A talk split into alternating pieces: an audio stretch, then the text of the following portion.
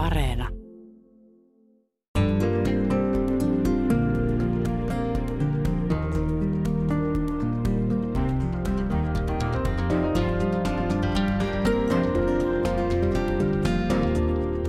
Yle puheessa Jenny Lehtinen. Lista kuolemansynneistä sisältää seitsemän syntiä ja kolmantena listalla on viha. Tänään täällä keskustelee kolme vihaista ja vihattua naista. Esitellään ensimmäinen keskustelija. Hän on äh, Roosa Meriläinen, kirjailija, splash-tuomari ja nettikansan mukaan tunnettu idiootti, viherhippi ja kommari. Tervetuloa Roosa. Kiitoksia, oli, oli hyvät epiteetit, joo. Meinaatko pistää CV sen nää nyt tästä eteenpäin? Ne on siellä jo. Sä oot muun muassa kirjoittanut kirjan Kilttien kapina, tottelemattomuuden alkeet naisille. Kumpi Roosa tuottaa enemmän vihaa, tottelevaisuus tottelevaiselle vai tottelemattomuus kanssa ihmisille? Ihmisiä kohdellaan vähän eri tavalla sukupuolen ja iän mukaan. Liisan Huudan kanssa kirjoitettiin tämä naisten kiltteyttä käsittelevä kirja. Ei ajateltu, että miehet eivät olisi koskaan kilttejä, mutta naiset kasvatetaan aivan erityiseen siivoon kiltteyteen. Ja naisten huono käytös, aggressiivisuus, ö, suttuisuus ärsyttää selvästi enemmän. Se on ikään kuin naiseuden vastasta pidetään, saatetaan sanoa, että miten sinä nyt noin vaikka olet tyttö. Olen Et, kuullut nuo sanat. Juuri näin. Kerran. No kumpi näistä vihoista on oikeutetumpaa, se tottelevaisen viha vai se ulkopuolisen viha sitä tottelematonta kohtaan? Viha on on aito tunne ja sinänsä aina musta yhtä oikeutettua. Sitten kun puhutaan sivistyneistä ihmisistä, niin kysymys on siitä, että miten sen vihan kanavoi ja mitä sille vihalleen tekee, mutta en mä kenenkään vihalle mene sanomaan, että se on sinänsä väärä tunne. Toisena keskustelijana meillä tänään vihasta puhumassa on Hanna Kinnunen, tunnettu myöskin aikaisemmin nimellä Hanna Karjalainen, nainen, joka on voittanut Haluatko filmitähdeksi kilpailun näyttelyt salatuissa elämissä, tekee väitöskirja, vai onko se jo valmis? Melkein. Melkein. Ja tällä hetkellä toimii uutistoimittajana Yleisradiossa. Nettikansan mukaan olet aivan järkky, ärsyttävä läski, joka ei osaa edes näytellä. Kuulostaako tutulta? No enemmän kuin tutulta. Siitä voidaan vaikka kahvipöydässä keskustella, että mikä väitteestä on totta ja mikä ei. Mikä on Hanna viimeisin nettipalaute, joka sulle tulee mieleen, koska tämä oli aika vanha, minkä mä kaivoin? No siis tota, no yksi viimeisimmistä ehkä liittyy sitten enemmän tähän niin älylliseen osastoon, että kun, sitten kun tekee uutisia ja tekee väitöskirjat, miten se on mahdollista, että kun on niin kuin näytellyt Saippua-sarjassakin, niin onko se ihan totta, että sillä ihmisellä on aivotkin, että nyt ei osata niin ehkä välttämättä päättää, että onko sitten se ulkonäkö vai sitten se pääsisältö, mikä enemmän ärsyttää. Mutta molemmat ärsyttää. No nähtävästi. Ja julmetusti. No, nähtävästi. Ja minähän olen siis Jenny Lehtinen, jatkuvasti rääkyvä lihava nainen, jonka ulkomuoto karkottaa netin äärellä masturbointia harrastavat herrasmiehet. Olen saanut tämmöisen palautteen, jossa mua syytettiin siitä, että olen liian ruma jopa radioon. Se on aika paha. Mm. Se on naisilla myöskin vähän, että tekee niin tai näin niin aina väärinpäin, koska Kyllä. kukapa haluaisi itselleen sellaisen, tai en minä ainakaan haluaisi itselleen sellaista kuulijaa, joka siellä parhaillaan masturboisi. Mutta heitä on hirveän paljon ja mä menetin heidät. Että tämä on sinänsä mulle Döy. vaikea paikka. Mutta hei Jenny, yksi ovi sulkeutuu ja toinen aukaisee, aukeaa, niin sitä koskaan tiedä, mitä sieltä seuraavaksi kulman takaa löytyy. Tänään me siis puhutaan naisista ja vihasta. Me puhutaan vihaisista naisista ja naisiin kohdistuvasta vihasta. Ja koska viha on yksi seitsemästä kuolemansynnistä ja kuolemansynnithän on tunnetusti kristillistä alkuperää, kuunnellaan heti kärkeen, että millainen on kristillinen näkemys tänä päivänä tuohon kuolemansyntien pronssisia pitelevään syntiin eli vihaan. Miksi viha on kuolemansynneistä vasta se kolmanneksi vakavin? Vastaamassa kisapappi ja yliopistopappi Leena Huovinen. Yle Puhe.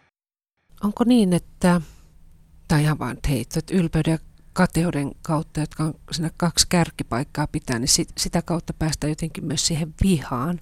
Koska vihahan ei sinänsä ole synti eikä pahe itsessään, vaan se, että miten me sitä toteutetaan. Raamatun alkulehdillä on jo nämä äm, alkukertomukset, jossa veljekset Kain ja Abel tekevät itse asiassa ensimmäisen murhan, kun veli tappaa toisen. Ja, ja kysymys on myös kateudesta, mutta myös tietysti vihasta. Että, että siinä ikään kuin kateus ja viha lyövät kättä keskenään. Ja Jeesuskin vihastui. Sehän hermostui, kun se porukka siellä piti temppeliä myyntipaikkana ja sanoi, että lähtekää pois täältä. Että Jeesushan, Jeesus, josta halutaan tuosta vähän kiiltokuvaamaista, niin ei pidä paikkansa. Sehän, sehän hermostuu. Ja musta se on ihan hirveän tervehenkinen kuva, että, että meissä on se viha kaikissa. Mutta ratkaisevaksi tulee, miten se tulee ulos, miten me nähdään se ja mihin mä sen kohdistan tai on kohdistamatta. Paljon ihmiset, jotka kantaa vihaa sisällään, ikään kuin semmoista pidäteltyä raivoa. Joskus tulee mieleen, että ollaanko me naiset siinä vielä enemmän niin kuin suu on hymyssä, mutta, mutta silmistä näkee, että on, on syvää vihaa täynnä. Jolloin tähän vihan, vihan kuolemansyntiin myös liittyy se, että, että se viha pitää osata ikään kuin myös niin kuin oikealla tavalla purkaa jotenkin, että, että oikeassa paikassa oikeaan aikaan. Ei niin, että tapetaan toinen tai, tai haukutaan lyttyyn tai muuten, vaan että löytää ne muut keinot, mikä... Että vihan tunteminen voi olla hirveän fyysistä. Ja ymmärtääkseni tämmöinen piilotettu viha ja purkamaton viha – ja nyt en tarkoita, että pitäisi se purkaa tuolla julkisissa tiloissa ja lähimmäisin tai muuten, niin, niin se myös aiheuttaa surua. Jokuhan sanoo, että vain ihminen voi olla julma, että, että eläin toimii aika vaistojensa varassa, mutta ihminen voi olla aika tietoisesti ja taktisestikin vihainen ja julma toista kohtaan. Meidän yhteiskunnassa, miten se näkyy? Näkyykö se myös siinä, että sitä vihaa, se on tunteena niin pelottava ja se seuraukset on niin pahimmillaan niin hirveitä, että me suojaudumme aina vaan voimakkaammin ja voimakkaammin, siis tämmöinen Amerikan malli tai Etelä-Afrikan malli, jossa jokainen koti on kalteroitu tai aidattu ja mitä äh, suuremmat turvallisuusjärjestelmät, että ihmiset niin kuin pitää vihan niin kuin myös itsestä kaukana. Vihamielisyyttä on myös paljon semmoisena, niin kuin mä sanoin, tämmöisenä piilotettuna, että, että, että siitä vihasta on vaikea puhua. Tietynlaisen kristityn ihmisen imakon ikään kuin kuuluisi, että ei saa olla vihainen. Pitää aina olla jotenkin myöntyväinen ja niin kuin meidän vapahtajakin oli. Mutta Jeesushan niin kuin sanoi, että hän hermostui. Se ajoi ne kaupustelijat temppelistä pois ja menkää. Ja sanoi, että laittakaa, laittakaa kivi niiden kaula, jotka lapsiin sekoantuu. Se on vihasta puhetta. No se on vakava synti. Mutta, mutta sitten toisaalta se on myös semmoinen, että jos me opetetaan lapsille, lapsille että, että, että joka kerta kun lapsi vihastuu tai sillä tulee semmoiset tunteet esille, niin se on, että ei noin saa, että ei, ei toi ole oikein, että niele vaan ja pidä kaikki hyvänä, eihän sekään ole oikein. Jos mä vihastun jostakin asiasta, niin itse ajattelen, että jotenkin se sillä hetkellä se asia, mikä tulee, että, että sen puheeksi ottaminen ja sanoa, että tässä on jotakin väärin, tämä tapahtuu, tämä ei oikein. Että jos mä oon sun kanssa eri mieltä tai meillä tulee iso, iso erimielisyys jostain tai mä koen, että sä oot loukannut mua, niin mä heti otan siitä kiinni ja mä kannan vastuun ikään kuin itse sitä, että hei, toi ei ollut hyvä, to, toi tuntuu musta tosi pahalta – ja, ja, ja silloin, silloin mä olen ehkä estämässä sitä, niin sitä semmoista säilyttyä vihaa, joka se säilytty viha on kai semmoinen, että sitten kun tulee oikea aika, niin se on vähän niin kuin lasipurkin kar, kansi tai joku korkki poksahtaa auki simapullosta ja sitten se tulee sieltä ja sitten siinä saattaa käydä niin kuin koulusurmissa tai puolison murha tai jotakin muuta vastaavaa. Että sitten semmoinen niin kuin hallitsematon viha. Että vihan vastakohta ei ole rakkaus, vaan välinpitämättömyys. Ja tämä on minusta semmoinen merkittävä asia, että mikä meitä eniten satuttaa. Ei niinkään, että joku rakastaa mua ihan miljoonasti tai vihaa mua miljoonasti, mutta se mikä tuntuu pahimmalta, että, että on niin täysin välinpitämätön. Ja tämä on jotakin semmoista, mikä meidän yhteiskunnassa varmaan me osataan aika tehokkaasti näyttää, että sä et ole mitään. Yle Puhe. Leena Huovinen on syvästi viisas nainen. Mun kokemus politiikasta on se, että useimmat ovat aktivoituneet, in, intoutuneet lähtemään maailman parannukseen juuri sen kautta, että ensin on tullut se vihastuminen jonkun tietyn asian äärellä, että ei, tätä mä en kestä, ei, tätä mä en ota vastaan. Mä lähden ja teen itse asialle jotakin. Ja naisten osalta tietenkin vielä olennaista on se, että, että vihastuminen on se tunne, joka auttaa meitä puolustamaan itseämme. Ettei me alistu kynnysmatoiksi, ettei meitä voida kohdella väärin tai huonosti minkä verran sä Roosa koet, että saat sitten esimerkiksi, että oikeasti pystyy vaikuttamaan? Mä tiedän, että moni on lähtenyt politiikkaan se, että nyt asiat muuttuu ja sitten kohdannut sen ihan käsittämättömän koneiston ja järjestelmän ja pitkät istunnot ja kaiken maailman lobbaukset ja nyt ollaan tätä mieltä ja puoluejohtokin sanoo jotain. Miten sä koet sen? Yhteiskunnallinen muutos on hidas ja se on oikeastaan meitä, meitä kaikkia suojeleva asia, että vuosien saatossa rauhallisen harkinnan ja virkamiesvalmistelun kautta yhteiskunta muuttuu, kun sitä muutetaan. Mun mielestä olisi pikemminkin pelottavaa, jos yksi ihminen päästessään eduskuntaan voisi heti laittaa kaikki asiat toiseksi. Eihän se kuulosta ollenkaan demokratialta, vaan juuri se, se että useat ihmiset yhdessä päättävät, niin se tekee hitautta, mutta myöskin vakautta. Mä jäin miettimään tuosta Leena Huovisen insertistä myöskin sitä semmoista passiivista, passiivis-aggressiivisuutta, että kyllähän se on niin oikeastaan melkein kaikkein pahinta vihaa, mitä voi olla. Just semmoinen maton alle lakaseminen ja, ja, ja, ja se, että hymyillään vaikka, vaikka sisällä kiehuu, koska jossakin vaiheessa se, se väkisillä niin purskahtaa pintaan ja, ja se jälki voi olla tosi rumaa. Että tavallaan jos miettii, kun viittasit noihin nettikommentteihin siinä ihan alussa, niin jos ajattelee, niin toisaalta se netti on vähän semmoinen, että se, se antaa sen mahdollisuudenkin sille, että sielläpä voit, voit raivota ilman, ilman sitä, että se ääni kuuluu, vaikka oikeastaan se kuuluu aika kauas. Ja tästä me puhutaan seuraavaksi lisää. Mun kanssa tänään on siis keskustelemassa kuolemansynneistä kolmanneksi vakavimmasta, nimittäin vihasta. Kirjailija ja Splash-tuomari Roosa Meriläinen sekä Hanna Kinnunen, nainen, joka on tullut tunnetuksi telkkarista, radiosta monin tavoin ja joka vielä tulee muuttamaan maailmaa uskomattomilla akateemisilla saavutuksilla. Eikö kuulosta Miksi sä naurat sille? Kun sä katsoit mua naama vinossa epäusko. Anteeksi. Joo. Hanna Kinnunen, nainen, joka on näytellyt salkkareissa. Kuulostiko se paremmalta? Nimittäin mä voin tunnustaa teille nyt tässä kun ollaan näin kolmistaan tyttöjen kesken, mikä ei lähettänyt oven ulkopuolelle. Että mä oon siis AV-mamma. Tiedättekö mikä on AV-mamma? Ei. Alustavasti varattu nettikirppari. Ei, vaan vauva.fi lehden aihevapaa palstan aktiivikeskustelija. Mä tiedän mikä on käsikakka, kenellä oli perseiset kädet ja mitä tarkoittaa jessap. Tiedättekö mitä se tarkoittaa? Ei todellakaan. Se on jokaiselle huonossa liitossa kärvistelevälle naiselle annettava ohje, jätä se sika, ansaitset parempaa, eli JSSAP. Se pitää aina kirjoittaa, jos joku tulee kertomaan, kuinka mies oli taas humalassa eikä tullut yöksi kotiin. Just.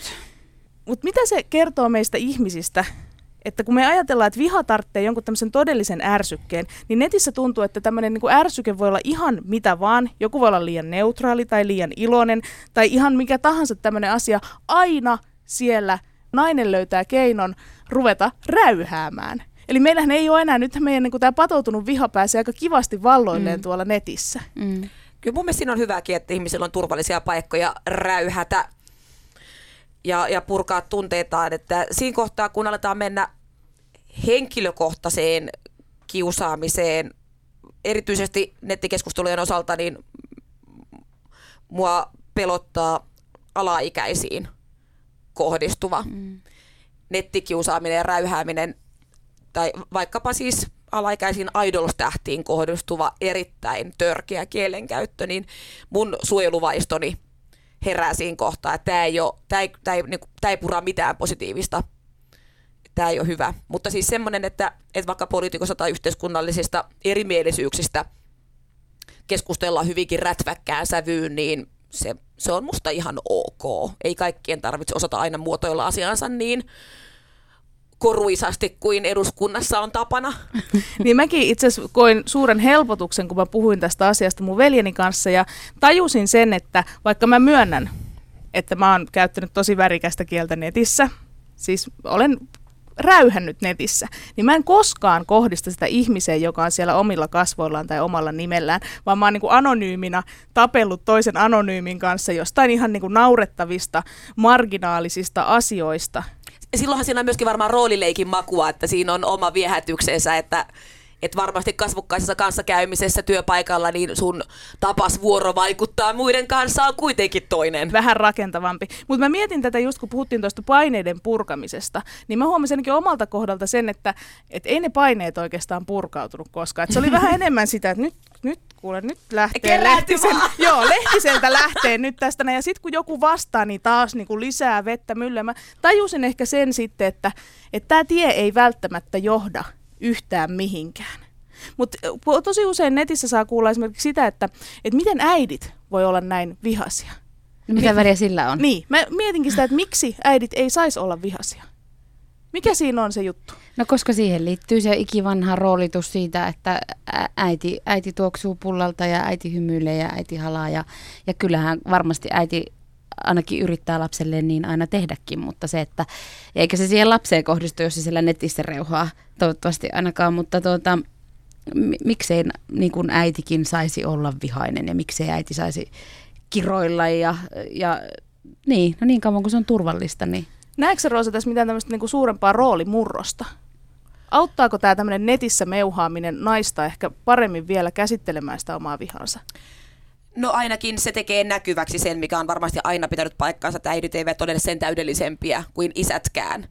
Ja varmasti piipahdus vauva.fissä niin ikään kuin vahvistaa tämän sinänsä asia, mikä on varmasti aina ollut totta, että myytti ihanasta lempeästä äidistä, joka on aina kärsivällinen ja jättää omat toiveensa ja tarpeensa syrjään miehensä ja lastensa ja yhteiskunnan puolesta. Niin ei vaan pidä paikkaa, sekä se pidäkään pitää. Se on aivan oikein. No ymmärrätte sitten, että mistä syntyy tämmöinen tarve, että kun mä esimerkiksi sanoin itse, että olin helpottunut siitä, että en käy siellä nokkimassa omalla nimellään olevia ihmisiä. Mutta hirveän paljon esimerkiksi kuka tahansa, kun perustaa blogin, ja ryhtyy siellä avaamaan omaa elämäänsä ja laittaa sinne kuvia lapsesta, niin ei kulu pitkä aikaa, kun joku kyselee, että onko sun lapses vammainen, miksi sillä on noin kierrot silmät, ja ootko, ootko sä lihonnut, aika läski noin vaatteet ei sovi että mistä tämmöinen niin tarve syntyy?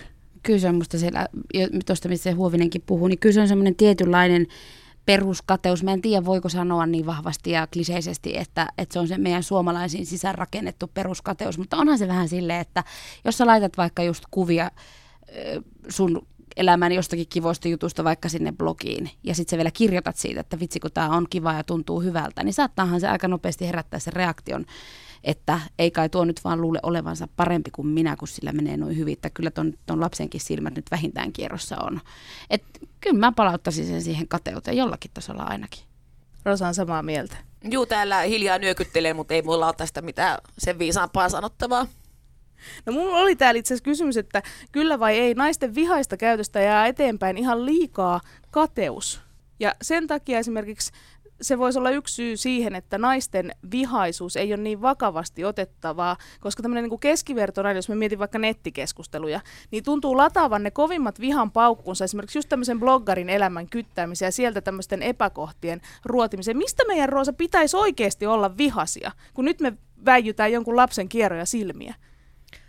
Epäoikeudenmukaisuuden edessä on hyvä vihastua, ja se on myöskin ihmiselle aivan luonnollista, että kyllä tarhaikäiset lapset osaavat suuttua, jos kaveria kiusataan, niin he on nyrkit pysty sillä vieressä huutamassa kyllä, että tämä ei ole oikein. Se on, se on kyllä ihmisen luonnollinen, luonnollisimpia vihareaktioita epäoikeudenmukaisuuden ja vääryyden edessä meillä kuohahtaa. Yle Puhe kun toi Leena Huovinen tuossa mainitsi aikaisemmin sen patoutuneen vihan, niin nyt kun me ollaan tässä naisina paikalla ja Leenakin sanoi, että se on meissä ja meidän silmistä näkyy, niin mistä se syntyy? Mistä esimerkiksi Rosa suhun patoutuu vihaa? No, mulla on aika vahvojakin itsevihasia kausia, itsevihan tunteita, että mä aika harvoin kun suutun enää ihmisille ehkä johtuen siitä, että, että olen nähnyt pöyristyttävien mielipiteiden koko kirjon eduskunnassa, että mulla on kasvanut melkoinen toleranssi, mutta, mutta itselleni niin, niin mun on, on kyllä tota, on vaikea sietää omia, omia heikkouksia ja, ja on, on niin kuin vaikka yritän itseäni kasvattaa, niin sitten kun aina illan pimeinä tunteina huomaan, että en ole siinä onnistunut, että olen edelleenkin yhtä rasittava ja vajavainen itseni, niin, niin vajoan sellaiseen sättimisen suohon, mikä varmaan kumpuaa katkeruudesta. Katkeruudesta mitä kohtaan? Mä olen vähän katkera itselleni siitä, että en ole täyttänyt omia lupauksiani tai omia toiveitani siitä, että millainen ihminen mun pitäisi olla ja mihin kyetä, niin sitten mä olen siitä itselleni usein hyvin, hyvin vihainen tämmöinen oman elämäni nassisetä. Mä tunnistan ton. Mä jotenkin nyökyttelin niin tollekin. Mulla on vähän sitä semmoista samaa vikaa, että, että niin itselle on kaikista ankarin. Ja, ja nimenomaan sille, että, että kun, kun ei ole jossakin asiassa tai asioissa tai, tai jossakin mm, kokemuksissaan välttämättä saavuttanut sitä tasoa, vaikka mitä on itse itselle asettanut, niin se on kaikista kovin pala. Ja mä en ole ollut eduskunnassa, mutta että mä oon ollut salkkareissa, että mäkin olen niin kuin aikamoisen kirjan, kirjan tuosta kommentoinnista saanut osakseni, että mulla on vähän se, siinäkin se sama kokemus, että aika, aika tota myrkyllistä lientä saa olla, että se, se nahka siitä rakoillekaan enää menee, mutta, mutta tota, itselleen sitä on silti kuitenkin kaikista julmin. Kuka nämä vaatimukset meille asettaa? Ja jos se on oikeasti nainen itse, niin miksi? Miksi? Kun tuntuu, että sit se lökäpöksy siellä kotona, niin hänellä ei ole mitään. Hän on hirveän tyytyväinen itseensä. Ehkä sekin on vain pintaa ja juuri se on sitä piilosta vihaa, joka sitten purkautuu. Et toisaalta mä veikkaan, että Hanna ei käy sättimässä ihmisiä netissä anonyymin jonkun nimimerkin takana, eikä niin tee myöskään minä. Että me ollaan löydetty sitten jotain muita purkautumiskanavia tälle tyytymättömyydelle. Ja varmasti siis se, että semmoisia asioita, jotka suojaa sit sellaista niin kuin ei-hedelmällistä muihin kohdistuvaa vihaa kohtaan, niin on se, että jos, jos pystyy suhtautumaan muihin ihmisiin kunnioittavasti ja kykenee antamaan niitä anteeksi, jos itseä vastaan on rikottu, öö, kykenee olemaan kiitollinen niistä hyvistä asioista, mitä on saanut, että tavallaan semmoinen niin kuin suhteellisen lempeä kun suhtautuminen omaan henkilöhistoriaan niihin ihmisiin, jotka siinä on ympärillä ollut, niin se varmasti auttaa. Mutta että kyllä mä myöskin pystyn kuvittelemaan, että on joku toinen yhteiskunnallinen todellisuus, jossa mun, mun viha voisi vois purkautua hyvinkin rajusti, että, että meillä on tällä hetkellä ilo asua oikeusvaltiossa ja demokratiassa ja mun tuottumukseni löytää parlamentaariset väylät.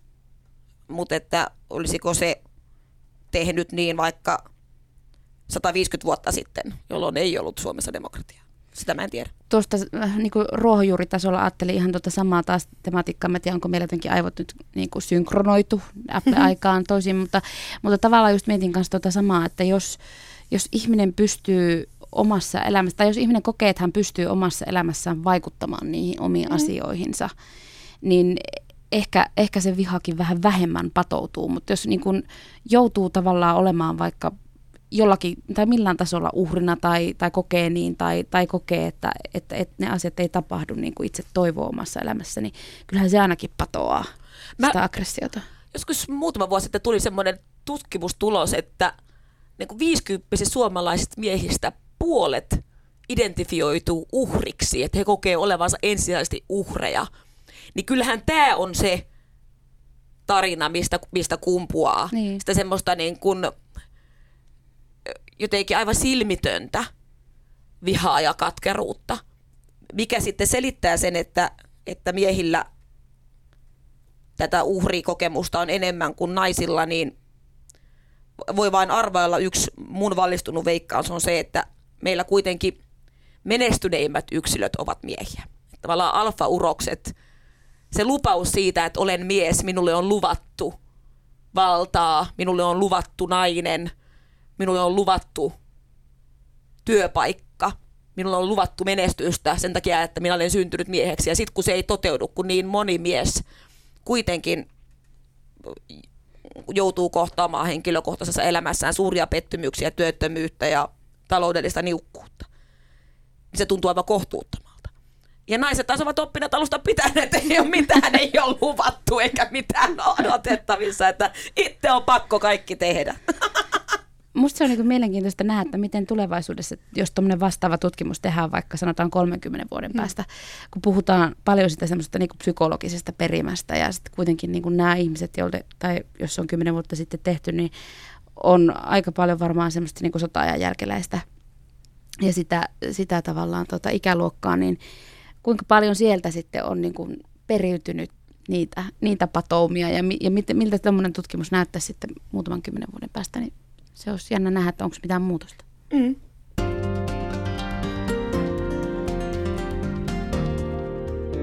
Yle puheessa Jenny Lehtinen. Kanssani tänään kuolemansynneistä kolmanneksi pahimmasta on keskustelemassa kaksi vihaista naista, Roosa Meriläinen ja Hanna Kinnunen. Kuinka pitkältä menneisyydestä me oikeastaan kannetaan tätä meidän vihaa mukanamme? Ehkä varsinkin katkeruus on sellainen, joka joka periytyy ja katkeruus on se, mistä sitten sitä vihaa pystyy ammentamaan. Tavallaan sellainen positiivinen viha, mikä mun mielestä on myös yhteiskuntaa ja meitä kaikkia eteenpäin vievä voima, niin se sellainen ikään kuin, niin kuin aito suuttuminen yhteiskunnallisen vääryyden edessä, niin, niin se ei periydy. Että se, että, että jotkut jaksavat olla kommareita sen takia, että, että iso iso isä oli vankileirillä, niin se on tavallaan eri asia kuin sellainen kuin hyvä suutahdus sen edessä, että vaikka naapurin päiväkoti lakkautetaan. Niin, ja kyllä se varmasti niin kuin just tuo se negatiivinen tunnemaailma, niin kyllä se varmasti herkästi periytyy äidiltä tyttärelle ja miksei jopa tyttären tyttärellekin, että se voi mennä aika kauaskin. Ja sen katkaiseminen voi olla aika haastavaa, jos sitä ei vähintäänkään tiedosta. Miten huonosti nykypäivän naisten asiat sitten ihan niinku oikeasti on? Et kun meissä on tätä vihaa, niin onko se viha oikeutettua? Mä en tiedä, voiko kenellekään sanoa, että sun viha ei ole oikeutettua. Koska se on, niin kuin puhuttiin aiemmin, niin sehän on tunne. Ja kyllähän kaikille tunteille pitää olla tavallaan se oikeutus. Mutta, mutta sitten se, että ja voiko kenenkään puolesta mennä nimenomaan sitten sanomaan myöskään, että sulla on asiat niin hyvin, että sä saa olla vihanen. No eikö vähän voi? Se riippuu vähän asiasta. Nyt jos puhutaan niistä vauva.fi-keskustelijoista ja sitten jos, on, jos sanotaan näin, että jos on esimerkiksi aikaa länkyttää netissä jatkuvasti tuntitolkulla olla online ja, ja, ja sitten, sitten niin kuin jauhaa siellä shaibaa kauniisti sanottuna, niin sitten mun mielestä kyllä olisi niin kuin hetki katsoa peiliin, että onko mulla asiat oikeasti niin huonosti, että mulla on aikaa tähän. Mm. Koska sitten jos sulla asiat on todella niin huonosti, niin onko sulla aikaa siihen? Tuskin. Mä en ajattele, että jonkun tuntema viha on sinänsä jotenkin, että oikeutettu on väärä sana, mutta joskus sen vihan syyt, perusteet ovat typerät. Esimerkiksi rasistiselle vihalle, niin voi sanoa, että voi lähteä ihan niin kuin järkiperusteen argumentoimaan alas niitä perusteita, mille se viha on rakennettu. Ja lisäksi voi sanoa, että jostakin tällaisesta, vaikkapa juuri rasistisesta, rasistisesta tai seksistisestä vihasta, eli vihataan vaikka naisia sen takia, että ne on naisia, niin voi sanoa myöskin, että se on väärin.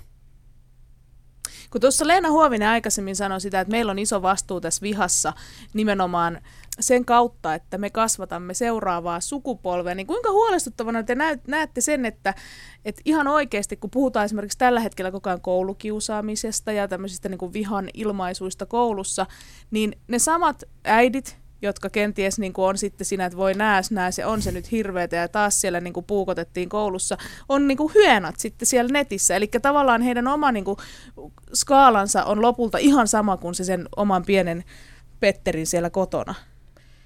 Olennaista varmaan vaikka just koulukiusaamisen osalta on se, että, että ammatillinen osaaminen maassa kehittyy, että, että yhä enemmän meillä on – on uusia ja uusia opettajia, lastentarhaopettajia, joille on opetettu se, että lapsia ei saa töniä, teinejä ei saa töniä, että se ikään kuin aikuisen maltti löytää muita, muita keinoja ratkaista konflikteja ja, ja ikään kuin ammatillinen osaaminen kiusaamisen vähentämisessä, että se paranee, että se, että vanhemmat kotona ovat vanhemmuudessaan amatöörejä, niin se on, se on sellainen asia, jolle ei ikään kuin voi mitään. Että se on ollut aina totta ja tulee olemaan jatkoskin. Kuinka paljon sitten äh, tämmöisellä niin kuin oikeasti ammattilaisella on siinä valtaa ja kykyä vaikuttaa, jos oikeasti siellä kotona katsotaan tummahjosta ihmistä ja sanotaan, että mutakuono ja näin edespäin? Ollaanko me niin kuin synkkyyden suossa? Miten me saadaan niistä vanhemmista esimerkiksi niitä ammattilaisia?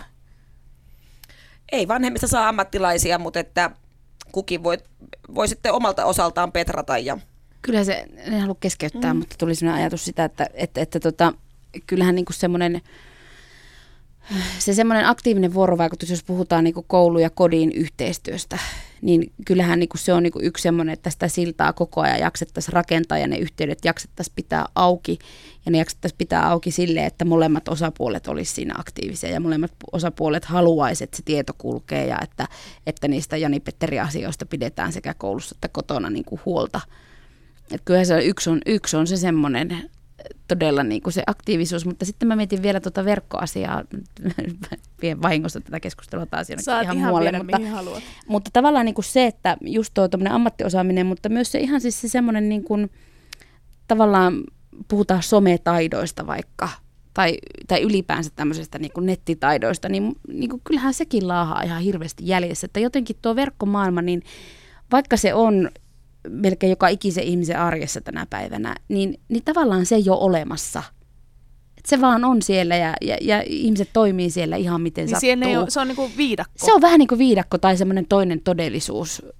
Jossa niin kuin voi käydä heilumassa ja huutelemassa ja sitten mennä kotiin ruokapöydän ääreen sanomaan, että ei kuule, että et saa sanoa tolleen. Niin eikö tämä oikeasti vähän sairastakin, että jos miettii, että millainen on ihan niin kuin helposti semmoisen keskiverto suomalaisen nettielämä. Että ollaan Facebookissa, pannaan sinne niitä nättejä kuvia perheestä ja oi ihanaa ja minun Shalskea Sheepani toi minulle kukkapuketin, jonka jälkeen mennään sinne vaikka sinne vauva.fi tai Suomi 24 tai, tai en mä näissä kaikissa käy, mä vaan tiedän, että nämä on olemassa. Anna vielä tulla muutama Ei hyvä vinkki. tai sinne Talsan kommenttikenttään. Sitten taas niin kuin mellastamaan nimettömänä ihan niin kuin järjetöntä. Toisaalla ollaan semmoista, edetään hirveätä idylliä ja sitten toisaalta niin kuin semmoinen pimeä puoli oikein nousee ja siellä sitten silleen, että Niin. niin. ahaa asuntovelkaiset, siitähän saitte neukkukuutionne ylihintaan maksettuna ja kohta laiva uppoaa ja siellä viimeinen sammuttaa valot ja ties mitä sontaa sinne suoltamaan. Mutta Facebookhan on semmoinen leuhotuspaikka. Eihän se, siis eikö sitä nyt ollut just joku uutinenkin ihan vasta, että, että tai tässä lähimenneisyydessä, että, että siellähän vaan kaunistellaan asioita, että se on ihan toinen juttu. Ajaako tämä meidän aika meidät tämmöiseen niin kuin ihan hillittämään piilovihaan? No eihän se ole piilossa, jos se on esillä.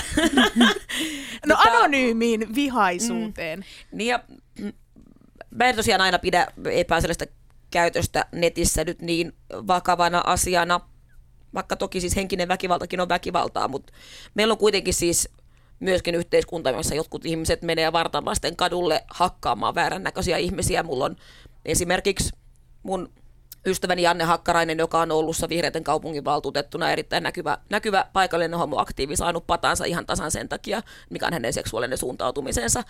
Että kyllä niin kuin se on musta pykälää vakavampaa vihaamista kuin se, että et, et sanotaan, että joku hetero homo. Se on ihan Mut- selvä, mutta toisaalta sitten se, että kun meidän lapset kasvaa siihen, että tavallaan mä mietin semmoista niinku porttiteoriaa näkökulmaa niinku tässä, että, että jos sitä lietsotaan sitä vihaa siellä verkossa, niin, niin voiko se sitten ajaa siellä kadullakin lopulta ihmiset Niin, toimimaan niinku vielä räävittömämmin. Niin. Niin. Jos sä kuvittelet, että se on ok siellä, niin onko se enemmän ok myös siellä kadulla? Joo. Ja se on totta, sitähän niin on puhuttu, että onko, mä en ole ihan varma, mitä mä tästä ajattelen, mutta että on, on, on sanottu, että, että, että retoriikka on koventunut ja vaikkapa juuri rasistinen puhe, niin on tullut paljon niin kuin julmemmaksi ja ilkeämmäksi ja avoimemmaksi, että se semmoinen kun vähän piilotettu naureskelu väärän värisille on vaihtunut tämmöiseen niin kuin todella ronskiin nimittelyyn ja uhkailuun niin, niin toki se voi, voi heijastua myös tekoihin. Mutta mä pelkään, että tämä on myöskin sellainen itseään toteuttava ennuste, ja siksi mm. mä en tykkää siitä puhua niin paljon, koska mm. Musta olisi hyvä, että jos ihmiset ajattelisi niin, että, että se netissä oleva kuonna niin on kuitenkin todenlainen kuin katujen todellisuus. Ja se olisikin hyvä, jos se olisi näin, mutta tavallaan niin kuin just se, että jos sä pääset sinne nettiin jauhamaan sitä rasistista vihapuhetta, niin siellä on paljon helpompi löytää niitä yhteisöjä. Paljon vaikeampi mennä esimerkiksi omalla asuinalueella lähteä niin kuin kokeilemaan sinne jokaista koiraulkoiluttajaa, joka tulee vastaan, että, että jaetaanko me sama näkemys maailman. Netissä sen löytää saman tien.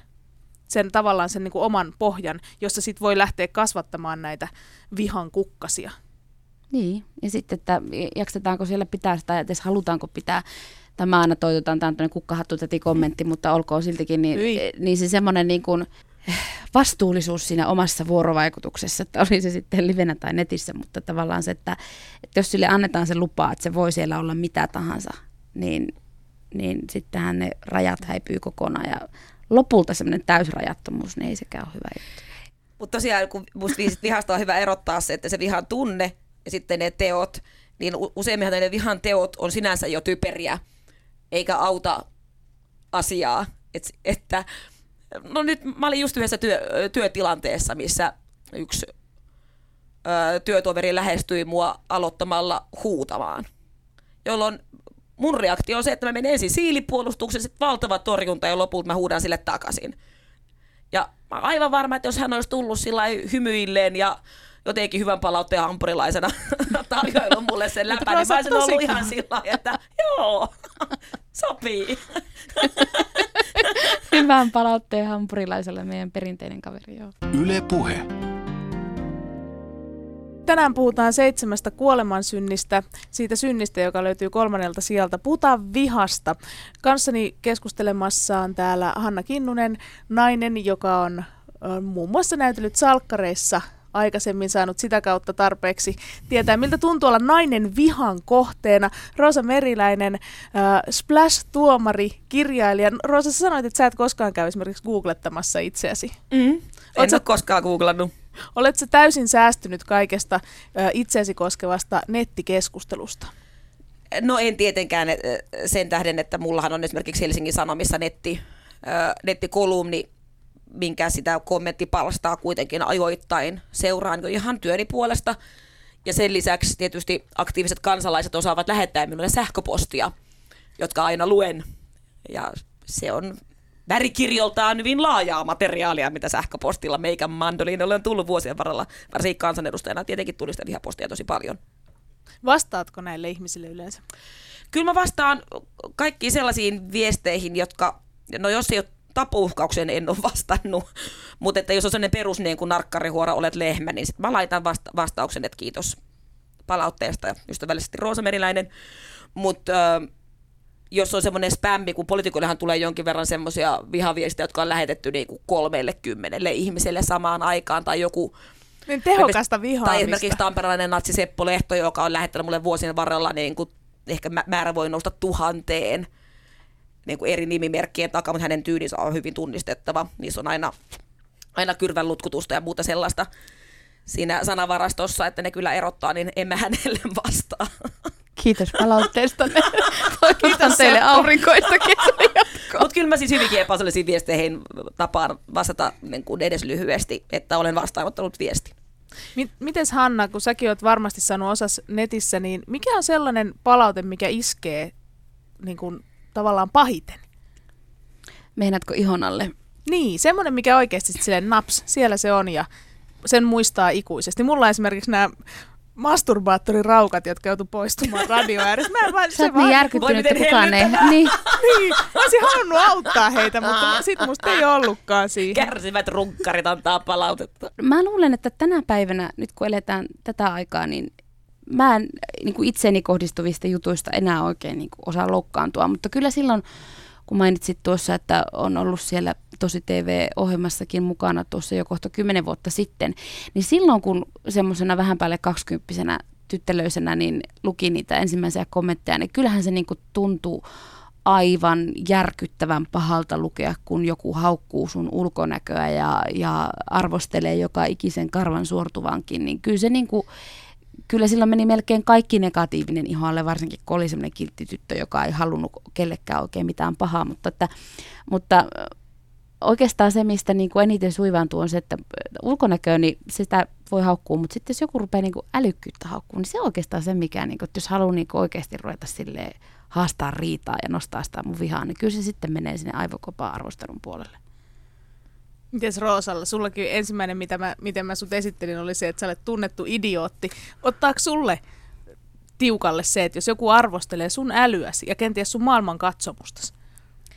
Ei, mä, mä oon ollut ammattipoliitikko ja silloinhan mä oon ollut tietoinen siitä, että maailmankatsomuksia on monenlaisia. Politiikassa on kysymys siitä, että, että kaikki saavat perustella omansa ja sitten väitellään ja lopuksi äänestetään, että en mä järkyty siitä, että joku kyseenalaistaa mun mielipiteeni. Mä pidän, pidän sitä luonnollisena. Mä tiedän olevani useimmissa asioissa vähemmistössä tässä maassa.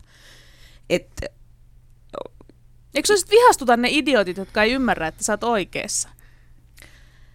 No ei. Ei ehkä sillä tavalla, että on, on, on, on joitakin kysymyksiä, joissa siis mä, mä saan niin kuin itkupotkuraivarit, jotkut tietyt ihmisoikeuskysymykset, jolloin mä lähes jo menetän kykyni väitellä ja argumentoida, koska tulee niin, mä saan niin voimakkaan tunnetilan päälle heti, siis homofobiasta tai vaikka, vaikkapa niin kuin romaanikirjaläisiin kohdistuvasta vihasta, että mun, mä, en, mä en voi ymmärtää, että ihmiset suhtautuu huono-osaisuuteen niin kylmästi, mutta että useimpien asioiden osalta niin on ihan mahdollista, että mä en ole oikeassa, että se on vaan nyt mun mielipide mun arvojen pohjalta ja vuosikymmenten saatossa, niin tulen muuttamaan kantaani. Ja on nyt jo oppinut niin kuin, tai joissakin asioissa kääntänyt kelkkaan ja nyt ei tosin heti tule mieleen mitään esimerkkiä. niin ja sehän on niin eri asia, että jos puhutaan mielipiteistä, puhutaan maailmankatsomuksista, ma- maailmankatsomuksista puhutaan näkemyksistä ja, siis, ja nimenomaan ni, niiden, niistä kiistely ja, ja niiden haukkuminen, niin se on niin kuin ihan eri juttu kuin se, että, mm. että mennään semmoiselle henkilötasolle, jota ei oikeasti voida tietää.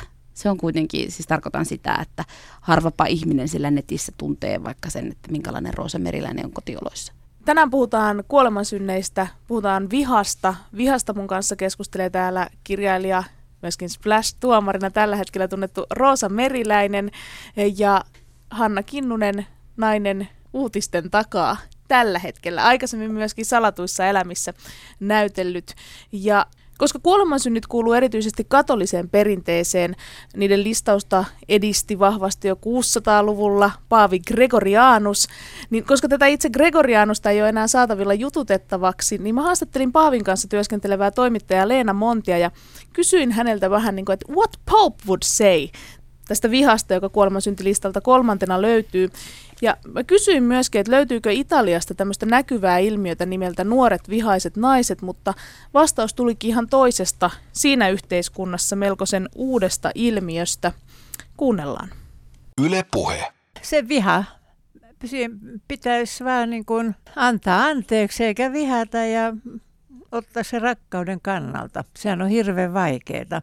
Mutta nimenomaan antaa anteeksi, tehdä äh, sovinto ja sovitus.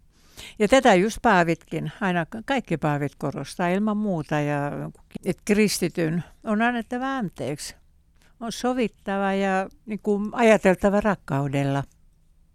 Nyt näkyy näitä vihan ilmauksia mielenosoitusten yhteydessä.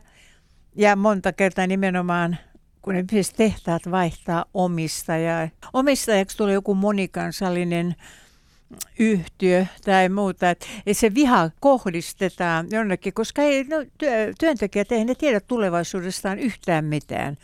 Että joko ne voi saada he jonkun hetken aikaa jonkunlaista korvausta, tai ne ei saa yhtään mitään. Ei siinä paljon kyllä naurata eikä rakasteta lähimmäistä meinaan no, tehdä omistajaa tai muuta, että kun yksi, kaksi jäädään puille paljaille. Tuleeko sulle heti mieleen esimerkiksi Italiasta, onko siellä tämmöinen niin vihaisten naisten ilmiö tuttu? Kyllä ihan totaalisesti toinen ilmiö, mikä on Italiassa aivan uskomaton on menty ensin naimisiin tai seurustellaan sen suuren rakkauden kanssa, että se vaan on rakkautta. Ja me nyt en muista, mutta ne on aivan järkyttävät luut. En mä tarkoita, että yksinäinen päivissä, päivässä tapetaan. Nimenomaan kuolema tulee joko se suuren rakkauden kädessä, jonka kanssa mentiin naimisiin, tai kenenkään kanssa seurusteltiin. Että ei vaan nämä etelämiehet ei kestä nykyään. Että just tämä, että kun jätetään. Siis siihen kiinnitetään jatkuvasti huomiota televisiossa, tähän ilmiöön. Nyt meillä on paljon on nyt niin näitä keskuksia, minne ottaa yhteyttä tästä väkivallasta naista vastaan. Onko nämä tämmöisiä, Suomessahan on turvakoteja, mihin... On, on meillä on kanssa. Niin kuin sama systeemi, mutta ei tietenkään ole niin monta turvakotia kuin, tai, kuin tämä vastaan. Siis tämä ilmiö on niin uusi. Ja tähän ilmeisesti nyt vaikuttaa myös siis tämä talouskriisi. Että hermot on kireemmällä. Ja ihan nyt ennen kuin mä lähdinkin, se oli ihan niinä, niinä päivinä, ennen kuin mä lähdinkin, niin mä muistan siinä ainakin kaksi, kolme tapausta oli ihan kuin normaali perheitä, jotka elänyt kaikissa rauhassa, niin yksi, kaksi mies surmaa vaimonsa. Että jotainhan se pistää kyllä nyt mietittymään, että mistä se johtuu.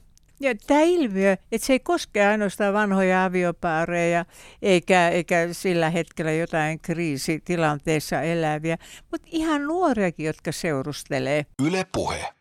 Ei siis löytynyt Italiasta hirveästi nuoria vihaisia naisia, mutta löytyi hirveästi vihaa nuoria ja ylipäätään naisia kohtaan. Miltä toi teidän korvaan kuulosti? Meillähän tämä on niin kun ollut jo aika pitkään arkipäivää. Niin kyllä suomalaisellekin naiselle vaarallisin henkilö on, on oma, oma elämänkumppani eikä joku satunnainen puskaraiskaaja, että perheväkivaltatilastot on karuja. Se mitä Leena Monti tuossa aivan alkupäässä haastattelua kertoi tällaista ko- osittain hieman kohteettomasta vihasta, joka, joka liittyy taloudelliseen epävarmuuteen, niin siitä tuli mieleen, että, että jotta ihmiset voisivat kanavoida sitä sinänsä oikeutettua tuohtumusta ja vihansa oikein, niin pitäisi olla tietoa yhteiskunnallisista päätöksistä, että miten, miten ne tehdään, missä on se paikka, jossa asioihin voi vaikuttaa. Tavallaan se, se viha ei pääse purkautumaan mitään järkevää kautta, jos, jos, ei, jos ei ole tietoa ja valta ja välineitä, joka kansanvaltaisessa järjestelmässä pitäisi jokaisella ihmisellä olla.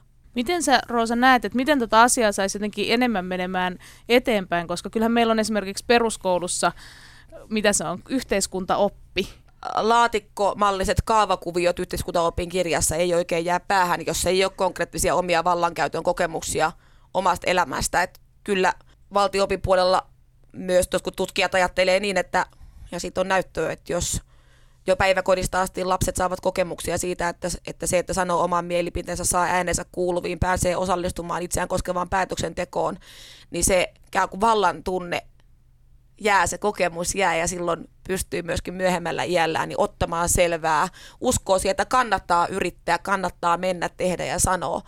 Mutta jos on lapsen saakka ollut sellainen tilanne, että kukaan ei ole edes kysynyt sun mielipidettä, niin ei mun mielestä ole yhtään ihmeellistä, että sitten niin pahimman murrosien kynnyksenä siinä 15-vuotiaana joku niin kuin yhdellä sivulla vilahtava lainsäädäntökaavio ei nyt ihan justiinsa aukene.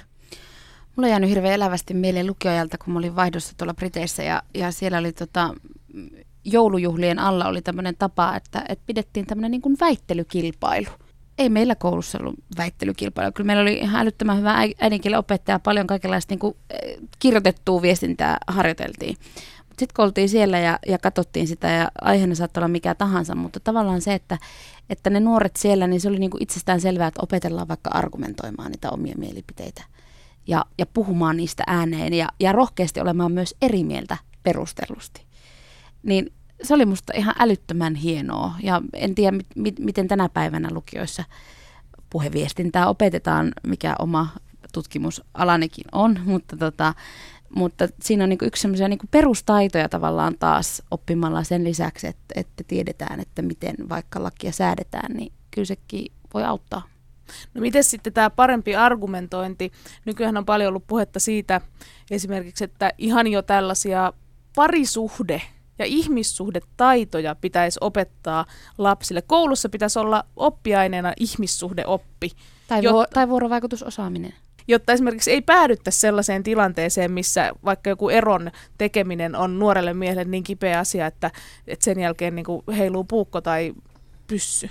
Jos me opittaisiin kertoa vaikka niistä tunteista helpommin, niin, niin ehkä se, se vihan määrä, ei se vihan määrä välttämättä ole pienempää, mutta se, että miten se kanavoituu, niin se voisi olla ehkä entistä terveempää.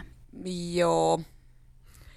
Kyllähän on se ihan hyvä, että vuorovaikutustaitoja opetetaan, ei siinä mitään, mutta että ehkä nyt yksi oppitunti lisäämällä tuntikehykseen, niin ei niin kuin naisiin kohdistuva väkivalta tästä maasta poistu. Sehän liittyy myöskin siis se yleiseen suomalaiseen hyvin väkivaltaiseen kulttuuriin, että meillä monissa tilanteissa ajatellaan, että väkivalta on ratkaisu. Että se on semmoinen oikea viimeinen ratkaisu, että jos ei joku valtio X tottele aikarajaan mennessä, niin sitä saa pommittaa ja jos ei lapsi X tottele aikarajaan mennessä, niin sitä saa fyysisesti kurittaa. Meillä on paljon sellaista väkivaltaista ajattelua. Tai et, että ajatellaan, että tietyssä iässä niin on ihan normaalia, että pojat vetää toisiaan pataan.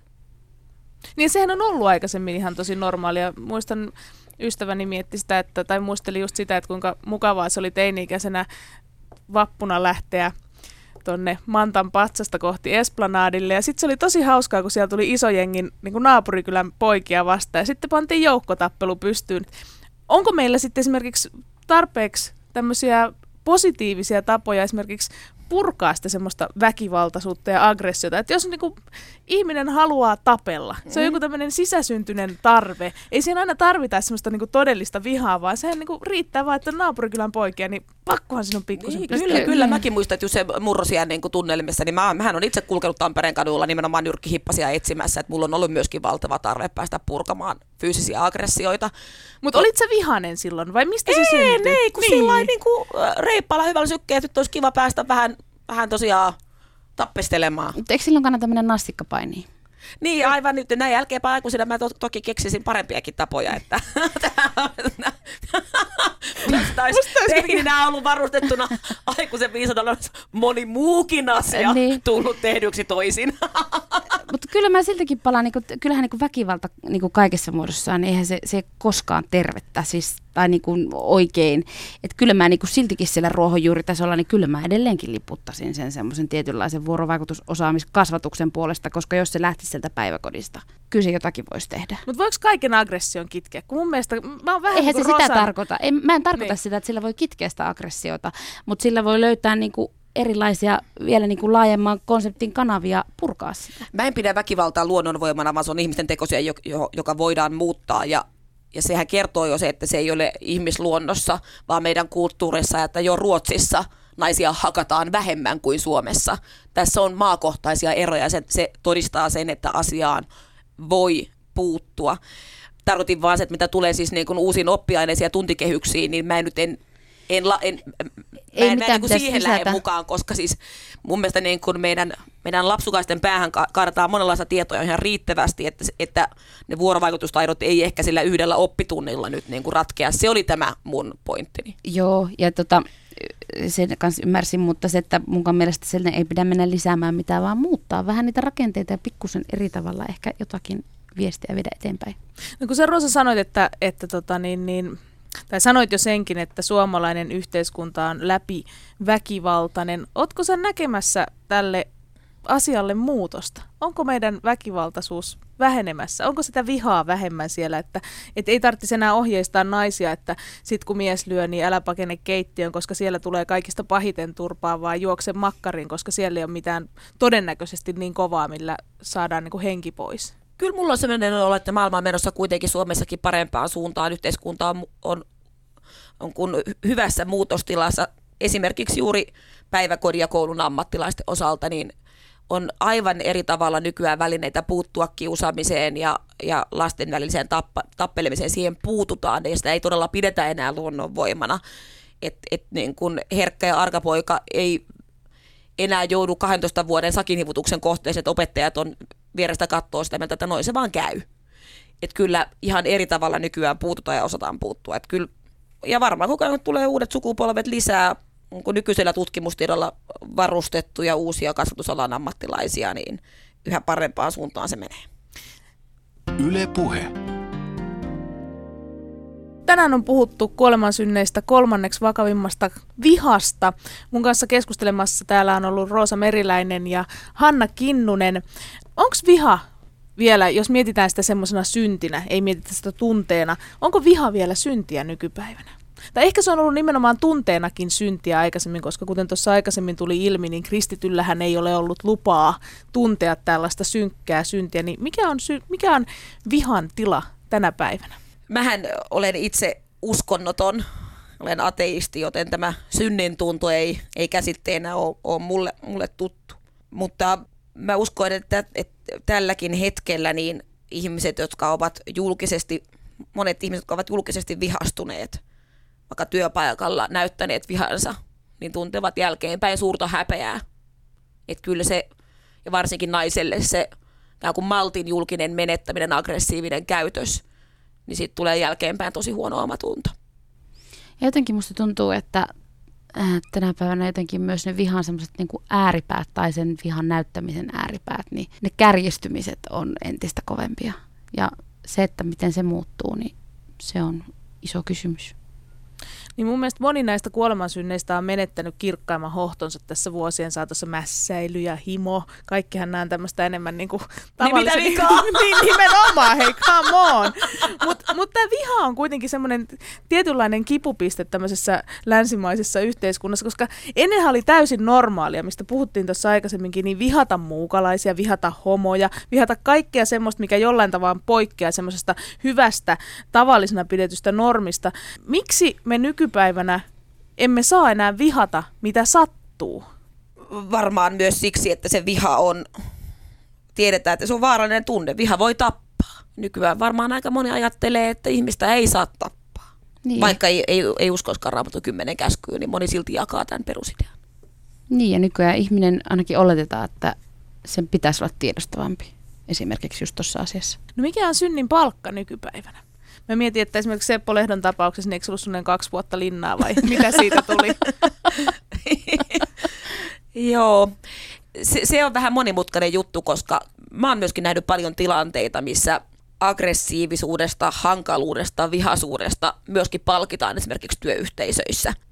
Että semmoinen mukautuminen, joustaminen, kiltteys, sellainen niin passiivinen kiltteys, ei se aina olekaan se, mikä on, on tie tähtiin. Ja sen takia minusta olisi tärkeää, että ihmiset puolustaisi toisiaan ja puolustaisi niitä, jotka käyttäytyvät hyvin. Ja ne, jotka käyttäytyvät epäkohteliasti ja epäasiallisesti, niin heitä ei valittaisi esimerkiksi esimiestehtäviin. Ja toi on ihan hirveä utopistinen ajatus, koska hirveän usein siinä käy nimenomaan niin, että se, joka tehokkaammin jyrää, niin sinnehän se pääsee isoimmalle pallille heilumaan. Niin, onko johtajina välttämättä aina ne taidokkaammat ihmiset, niin se on tosissaankin hyvä kysymys. No missä määrin vihasta pitäisi päästä eroon? Minkä verran vihaa on sopivasti, jotta tämä yhteiskunta pyörisi entistä paremmin, vai tarvitaanko sitä ollenkaan? Musta kaikkia voimakkaita tunteita tarvitaan. Se kertoo, että ihminen on tosissaan, että ne, mitkä on eteenpäin viemiä, vieviä voimia omassa elämässä, niin että niihin saa voimaa ja forttea näistä kaikista tunteista. Mutta sitä pitäisi tietenkin oppia erittelemään sitä omaa vihaa, että mistä se syntyy ja mitkä, mitkä on ne syyt ja myöskin olen kriittinen niitä omia vihan tunteitaan kohtaan. Että et, kyllä mä myöskin olen itsekriittisyyden ja itsekurin kannattaja. Mites Hanna? Siihen saakka, se, saakka kun se on semmoinen niin kuin motivoiva voima siihen, että haluaa ja yrittää saada aikaiseksi jotakin muutosta. Ja jos se muutos varsinkin on jotakin positiivista, niin silloinhan se, se vihan tunnekin voi olla positiivinen, mutta että sitä, sitä vihaa, joka satuttaa toisia ihmisiä, niin se, se pitää sitten mennä purkamaan jonnekin muualle kuin sinne kadulle. Ei sinne niin kuin muuta. Hanna Nilve meni oudossa, vaikka niin viisaita puhuu. niin. Mites vihasina te lähdette täältä nyt jatkamaan matkaanne? Katsotaan, minkälainen paini me saadaan Roosan kanssa tuossa ulkona aikaiseksi.